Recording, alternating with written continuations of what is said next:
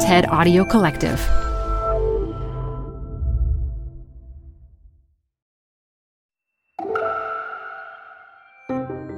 Hey, y'all, I'm Elise Hugh, host of the TED Talks Daily podcast. Since the United States is rejoining the Paris Climate Agreement today, we've got a big conversation for you on one of the most crucial issues facing humanity. On today's show, hear the U.S. Special Presidential Envoy for Climate, John Kerry, with climate advocate Al Gore about the make-or-break decade ahead of us. They cover the global challenges and what exactly needs to be done to curb emissions and reduce warming. You'll also hear an introduction from Christiana Figueres, the principal architect of the Paris Agreement. If you want to get more involved, head over to countdown.ted.com. Welcome to the Canva guided meditation for stress at work. Impending deadline? Generate Canva presentations in seconds. So fast. Brainstorm got too big? Summarize with AI in a click. Writer's block. Release with Canva Magic Write. Magical. Stress less and save time at canva.com. Designed for work. Canva. You're growing a business and you can't afford to slow down. If anything, you could probably use a few more hours in the day. That's why the most successful growing businesses are working together in Slack. Slack is where work happens, with all your people, data, and information in one AI-powered place. Start a call instantly in huddles and ditch cumbersome calendar invites. Or build an automation with Workflow Builder to take routine tasks off your plate, no coding required. Grow your business in Slack. Visit slack.com to get started. As a listener of the show, you know the climate is changing the way we live our lives in some big ways. I want to tell you about another podcast that can help you get your head around the crisis. It's called Climate One. The show is hosted by Greg Dalton and Ariana Brocious, two journalists who have been covering climate for years. Each week, they get behind the headlines and talk with the experts and activists, politicians and artists who are shaping the way our world responds to climate change. People like Senator Cory Booker and the legendary Jane Fonda. These are really smart, in-depth conversations that cover all aspects of climate change, from cutting-edge solutions like geothermal energy to the ways you can lower your carbon footprint just by considering what's in your closet. New Climate One episodes drop every week. Find them on Fridays, wherever you get your podcasts. Today, 19th of February, 2021, at the beginning of a crucial year and a crucial decade. For confronting the climate crisis, the United States rejoins the Paris Climate Agreement after 4 years of absence. Unanimously adopted by 195 nations, the Paris Agreement came into force in 2016, establishing targets and mechanisms to lead the global economy to a zero-emissions future. It was one of the most extraordinary examples of multilateralism ever, and one which I had the privilege to coordinate. 1 year later, the United States withdrew. The Biden-Harris administration is now bringing the United States back and has expressed strong commitment to responsible climate action. The two men you're about to see both played essential roles in birthing the Paris Agreement in 2015. Former Vice President Al Gore, a lifelong climate expert, made key contributions to the diplomatic process. John Kerry was the U.S. Secretary of State and head of the U.S. delegation. With his granddaughter sitting on his lap, he signed the Paris Agreement on behalf of the United States. He is now the U.S. Special Envoy for Climate.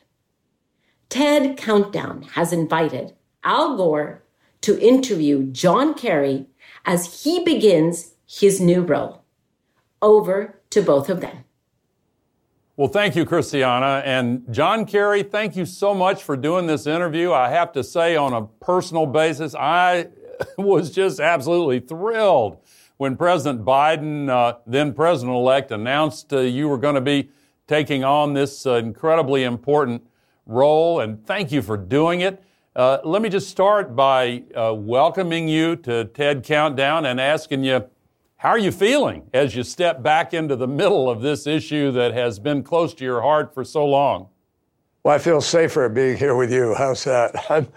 I honestly, I feel very energized, very focused. I think it's a privilege to be able to take on this task. And as you know better than anybody, it's going to take everybody coming together. There's going to have to be a massive movement of people to do what we have to do. So I feel privileged to be part of it, and I'm honored to be here with you on this important day. Well, it's been a privilege to be able to work with a dear friend for so long on this crisis. And of course, on this historic day when the United States now formally and legally rejoins the Paris Agreement, we have to acknowledge that the world is lagging behind the pace of change needed to successfully confront the climate crisis, because even if all countries kept the commitments made under the Paris Agreement, and I watched you sign it, you had your grandchild with you, I was there at the UN, that was an inspiring moment. You signed on behalf of the United States, but even if all of those pledges were kept, they're not strong enough to keep the global temperature increase well below 2 degrees or below 1.5 degrees, and emissions are still rising. So what needs to happen here in the U.S. and globally in order to accelerate the pace of change? Well, Al, you're absolutely correct. It's a very significant day, a day that never had to happen, America returning to this agreement. It is so sad that our previous president, without any scientific basis, without any legitimate economic rationale, decided to pull America out. And it hurt us and it hurt the world. Now we have an opportunity to try to make that up. And I approach that job with a lot of humility for the agony of the last 4 years of not moving faster. But we have to simply up our ambition on a global basis. The United States is 15% of all the emissions. China is 30%. EU's somewhere around 14, 11, depends who you talk to, and India's about 7. So you add all those together, just 4 entities, and you've got over 60% of all the emissions in the world, and yet none of those nations are at this moment doing enough to be able to get done what has to be done, let alone many others at lower levels of emission. It's going to take all of us. Even if tomorrow China went to zero or the United States went to zero, you know full well, Al, we're still not going to get there. We all have to be reducing greenhouse gas emissions. We have to do it much more rapidly. So the meeting in Glasgow rises in its importance. You and I, we've been to these meetings since way back in the beginning of the 90s with Rio, and even before some of them, parliamentary meetings. And we're at this most critical moment where we have a capacity to define the decade of the 20s, which will really make or break us in our ability to get to a 2050 net zero carbon economy. And so we all have to raise our ambition. That means coal has got to phase down faster. It means we've got to deploy renewables. All forms of alternative, renewable, sustainable energy. We've got to push the curve of discovery intensely, whether we get to hydrogen economy or battery storage or any number of technologies. We are going to have an all-of-the-above approach to getting where we need to go to meet the target in this next 10 years. And I think Glasgow has to not only have countries come and raise ambition, but those countries are going to have to define in real terms what their roadmap is for the next 10 years, then the next 30 years, so that we're really talking a reality that we've never been able to completely assemble at any of these meetings thus far. Well, hearing you talk, John, just highlights how painful it's been for the U.S. to be absent from the international effort for the last 4 years. And it makes me so happy President Biden has brought us back into the Paris Agreement. After this 4-year hiatus, how are you personally, as our climate envoy, planning to approach re-entry into the conversation. I know you've already started it, but what, is there anything tricky about that? Or I guess everything's tricky about it, but how are you planning to do it? Well, I'm planning, first of all, to do it with humility, because I think it's not appropriate for the United States to leap back in and start telling everybody what has to happen. We have to listen. We have to work very, very closely with other countries, many of whom have been carrying the load for the last 4 years in the absence of the United States. I don't think we come in, Al, I want to emphasize this. I don't believe we come to the table with our heads hanging down on behalf of many of our own efforts, because, as you know, President Obama worked very hard, and we all did, together with you and others, to get the Paris Agreement. And we also have 38 states in America that have passed renewable portfolio laws. And during the 4 years of Trump being out, the governors of those 38 states, Republican and Democrat alike, continued to push forward in the We're Still In movement. And more than 1,000 mayors of our biggest cities in America, all have forged ahead. So it's not a totally abjectly miserable story by the United States. I think we can come back and earn our credibility by stepping up in the next month or two with a strong national determined contribution. We're going to have a summit in April 22nd.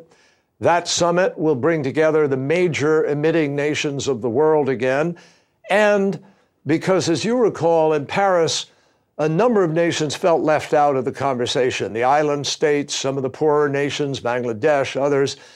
And so we're going to bring those stakeholders to the table, as well as the big emitters and developed countries, so that they can be heard from the get-go.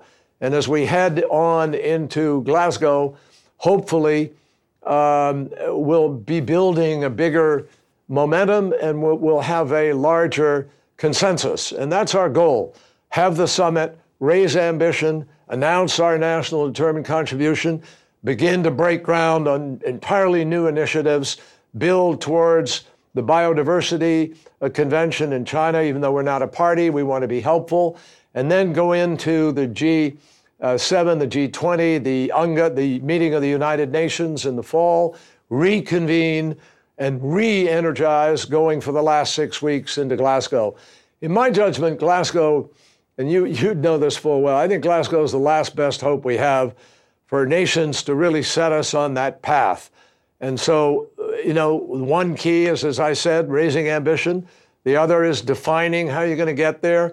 And then the third is finance. We've got to bring an unprecedented global finance plan to the table. And I think we're already working with private sector entities. I believe there's a way to do that in a very exciting way. Well, that's encouraging, and I'm going to come back to that in just a moment, but I'm glad you made those points about state and local governments actually moving forward during the last 4 years. A lot of U.S. private companies have as well, and already I'm extremely encouraged by the suite of executive actions that President Biden has already taken during his first weeks in office, and there's more to come. There's also a push for legislative action to invest in the fantastic new opportunities in clean energy, electric vehicles, and more. Yet you and I have both seen the difficulties of this approach in the past.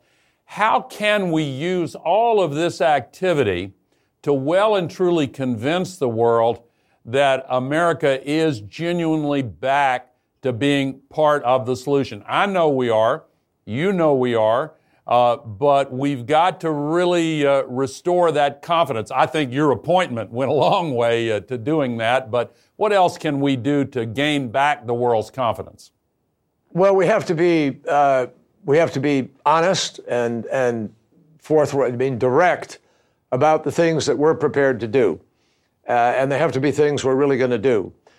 We just held a meeting a few days ago with all of the domestic entities that President Biden has ordered to come to the table and be part of this effort. This is an all-of-government effort now. So we will have the Energy Department, the Homeland Security Department, the Defense Department, the Treasury, I mean, Janet Yellen was there talking about how she's going to work, and we're going to work together, try to mobilize some of the finance.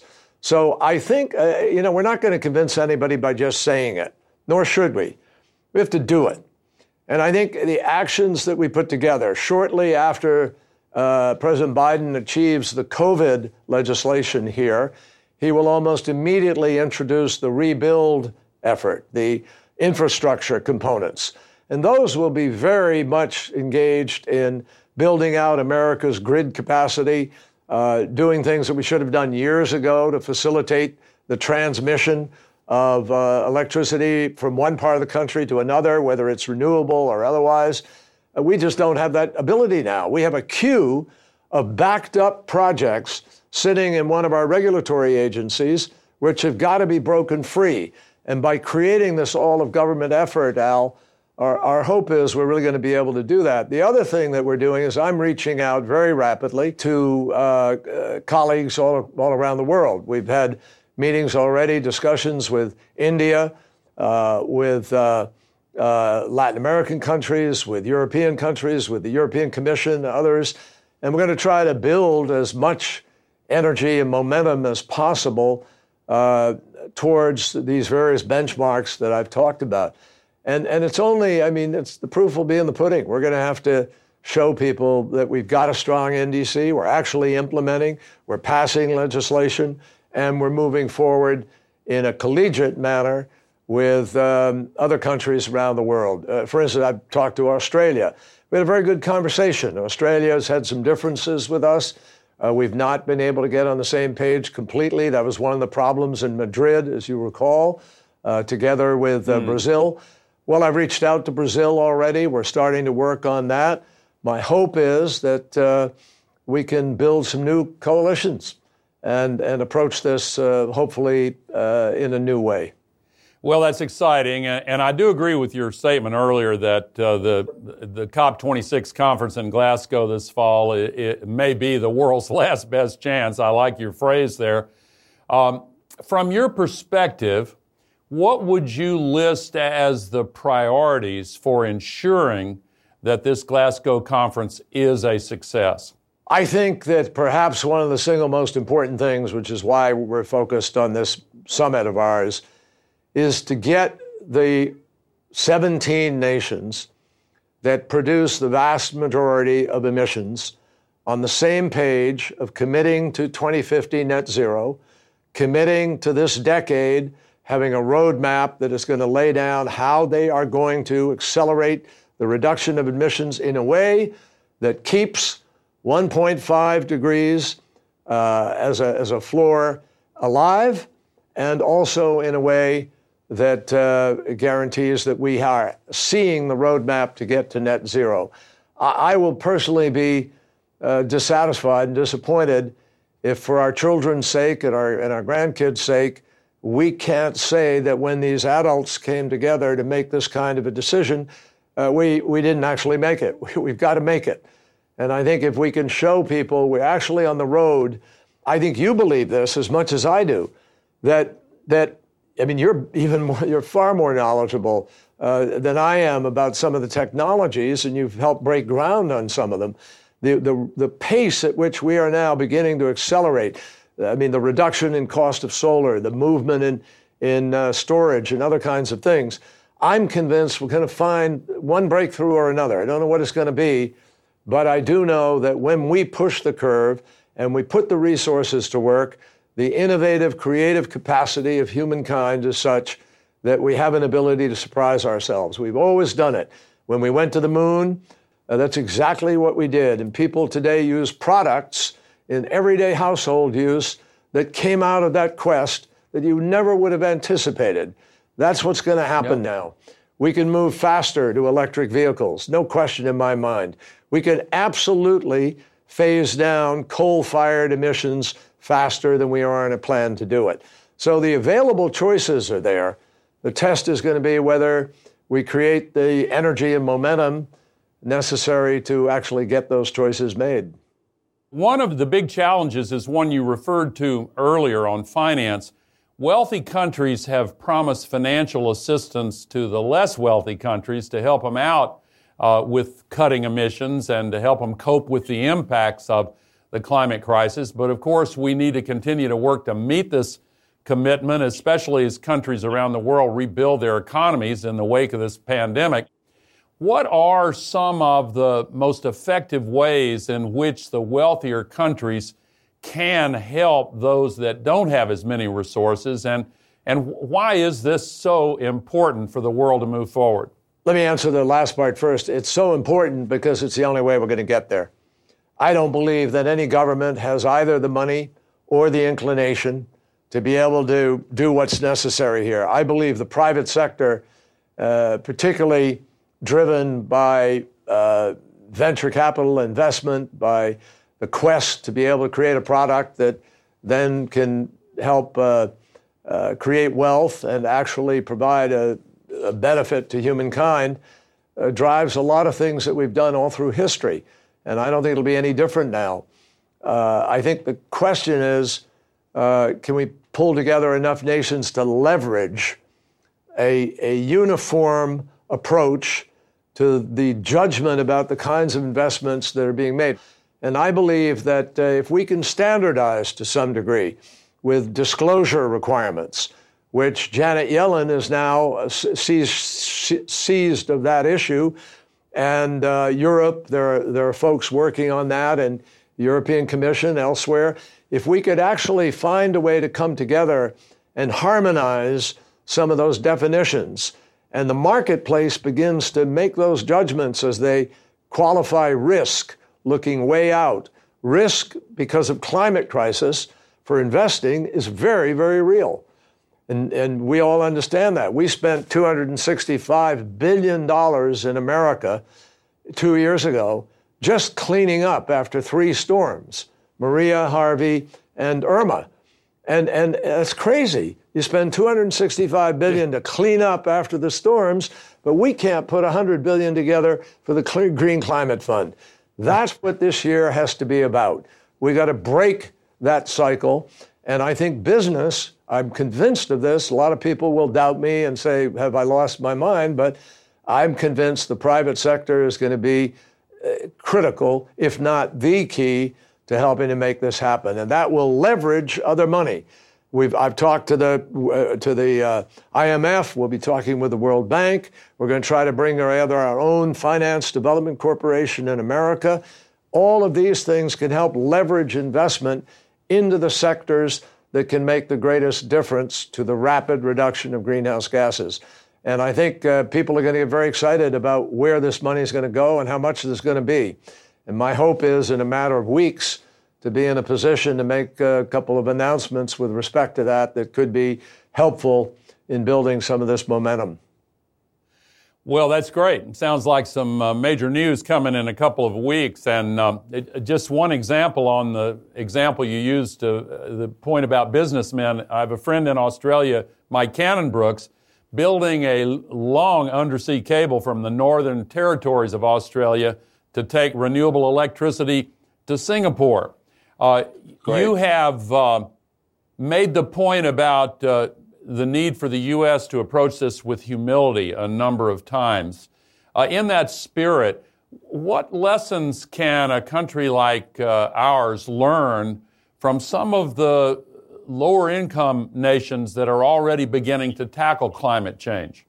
Well, I think one of the most important things, Al, is to make sure that central to this transformation, to this transition to the new energy economy, central to it is environmental justice, is that we don't leave people behind, that we're not making whole communities the recipients of the downside of some particular choice, that the diesel trucks, for instance, aren't all being routed through a particular low-income community that doesn't have the ability to make a different political decision.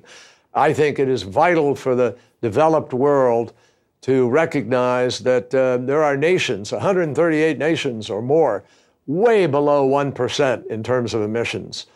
And they're looking around, some of them like Tommy Remengesau, the president of Palau, who no longer can consider adaptation. He's got to figure out where his people are going to go live. as do other very low-lying areas in the ocean. So that impact on people is really not known by the vast majority of people who live pretty good lives in a lot of countries in the world. And we have a responsibility to make sure that we're learning the lesson of their lives and of their hopes and aspirations here. Couldn't agree more. And if here in the U.S., if we had paid more attention to the differential impact on black, brown, and indigenous communities, we would have had a better early warning of what the whole country was facing.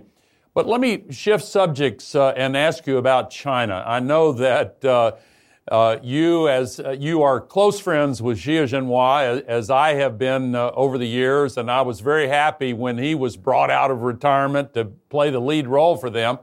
But the U.S. is now in the middle of a somewhat contentious relationship with China. But successfully solving the climate crisis is going to require collaboration between the U.S. and China. We're the two biggest emitters and the two biggest economies. How can this collaboration be shaped, in your view? I know you played a role, as Joe Biden did before the Paris Agreement, in getting our two countries together. Can we do that again? I hope so. I really do hope so, Al. As you just said, if we don't get China to be cooperating and partnering with the rest of the world on this, we don't solve the problem. And we, unfortunately, we see too much investment in China right now, in coal still. We've had some conversations about it. I was on a panel with Xi Jinping several months before the election by the University of California, and we had a very constructive conversation. My hope is that that will continue and can continue, and that China will be just as constructive, if not more so, in this endeavor than they were in 2013 as we began the process to build up to Paris. Well, that relationship is absolutely crucial, but in order to cover all the ground I want to cover here, let me shift again and ask you, what role do you expect that big corporations and also smaller businesses will play in moving this green transition forward? I think they're the biggest single players in it. I mean, governments are important, and governments can and have made a difference with tax credits. For instance, our solar tax credit made an enormous difference, and it will make one going forward. And even in the middle of COVID, we've been able to hold on to that. But we need to grow those kinds of efforts. But in the end, it's not going to be government cash that makes this happen. It's going to be the private sector investment that is coming in because it's the right thing to do, because it's also smart investing. And the truth is, you can talk to many of the, and you're one of the investors, actually, Al. You and others have proven that you can invest in this sector of dealing with climate or environment or sustainability, whether it's ESG or it's pure climate. There are ways to have a good return on money. And during the last couple of years, we had something like $13 to $17 trillion sitting in parked banking situations around the world in net negative interest. In other words, they were paying for the privilege of sitting there, not invested in something. And so I think there's just a massive opportunity here. And most of the CEOs I'm talking to, at least now, are increasingly aware of the potential of these alternatives. And you were an early, I don't know if you invested in it or not, but I know you're involved with Tesla or have been. I mean, Tesla is the most highly valued automobile company in the world, and it only makes one thing, electric car. If that isn't a message to people, I don't know what is. I wish I had invested in Tesla, John, but I'm a huge fan of Elon Musk and what he's doing. I'm also a huge fan of Greta Thunberg. And I'm just curious what you think in practical terms is the real impact for change coming from these youth movements like Fridays for the Future? I think it's been gigantic and spectacular. And in the best traditions of what young people do and have done historically, I mean, as you recall, In America, at least, in the 1960s, it was young people who drove the environment movement, the peace movement, the women's movement, the civil rights movement, and they were willing to put their lives on the line. And Greta has been just unbelievable in the way in which she has held adults accountable. And it has created this wonderful movement. I've met so many young people, many of whom have worked in one fashion or another with me in the last few years, who were brought to it from Fridays for the Future, or from the Sunrise Movement, or it's all that focused, youthful idealism and energy, and it demands to be heard. And I think all of us, we should be ashamed of ourselves that we have to have people who were then 16 or 15 not going to school to get our attention. I mean, what the hell is the matter with adult leadership that's not leadership at all? So I salute her and all the young people who put themselves on the line. But I invite them, it's not enough. You've got to then, and I said this during the course of the election, where I hope we created a lot of new voters. And I think environment, specifically climate crisis, became a real voting issue this year, just as it was back in 1970 when we created the EPA and the Clean Air Act and a host of things. And it proves that kind of activism is necessary. And I hope we're going to keep young people at the table here and finish the job. That's the key now. Yeah, I couldn't agree more. And another big movement that's having an impact is the environmental justice movement. You referred to it earlier, and I'm so glad that President Biden is putting environmental justice at the heart of his climate agenda. It might be good if I could ask you to just take a moment and tell people why that is such an important part of this issue. Well, I think it's an important part of this issue for many reasons. The most basic is just moral, what is morally right, and how do you redress a wrong that has for too many years held people back, killed people by virtue of disease or other things, and resulted in a basic inequality and unfairness in society. And I think you share a feeling, as I do, Al, that the fabric of a nation is built around certain organizational principles. And if you're holding yourselves out as a nation to be one thing, i.e., equal opportunity and fairness and all people created equal and equal rights and so forth, if that's what you hold out there and it isn't there, eventually you get such a cynicism and such a backlash built up into your society that it doesn't hold together. To some degree, that is what we're seeing around the world today, is this nationalistic populism that is driven by this heightened inequality that's come through globalization that has mostly enriched already fairly well-off folks. And so if it's the upper 1% that's getting all the benefits and the rest of the world's struggling to survive, and they also have COVID, and then you tell them we got to do this or that in terms of climate, you're walking on very thin ice in terms of that sacred relationship between government and the people who are governed. It's not just an American phenomenon. You see it in Europe. You see it in alternative movements in various countries. And I think it is the great task of our generation not only to deal with climate, but to restore a sense of fairness to our economies, to our societies, to our world, and that is part of this battle, I think.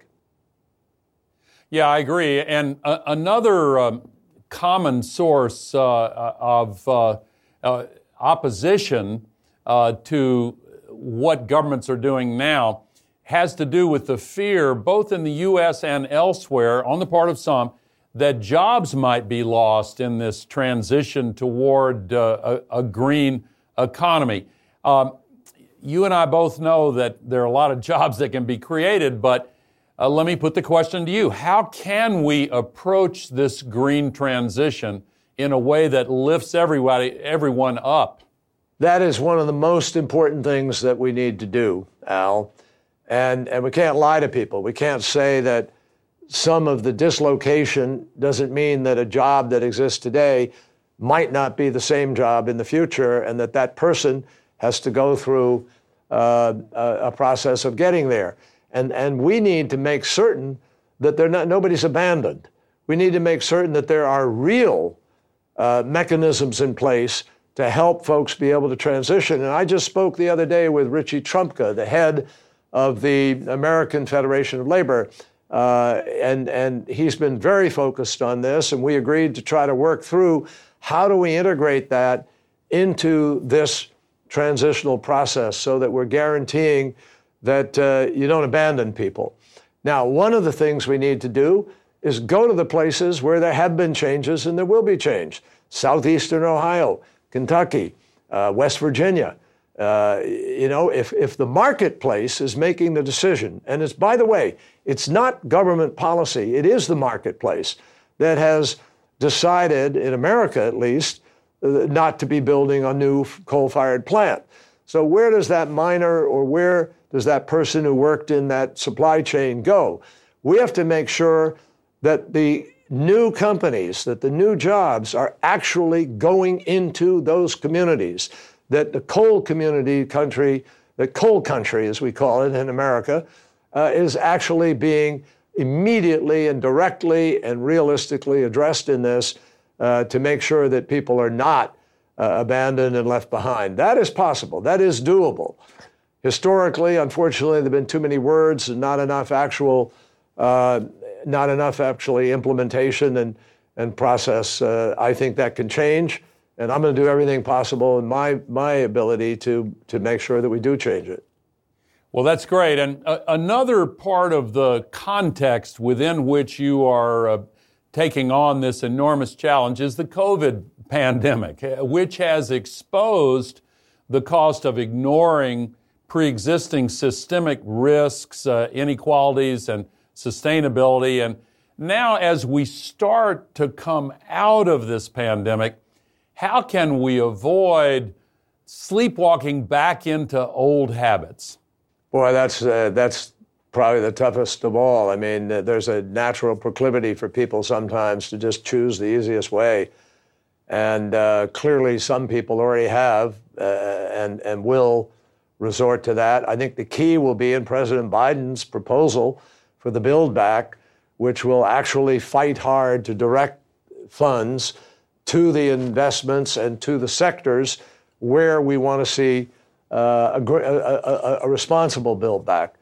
There's another aspect, and I think that can be done, Al. I really feel that. For instance, someone who's making a car today in South Carolina, where BMW has plants, and just to pick one place, or Detroit, GM is obviously going to make this shift. They just announced it.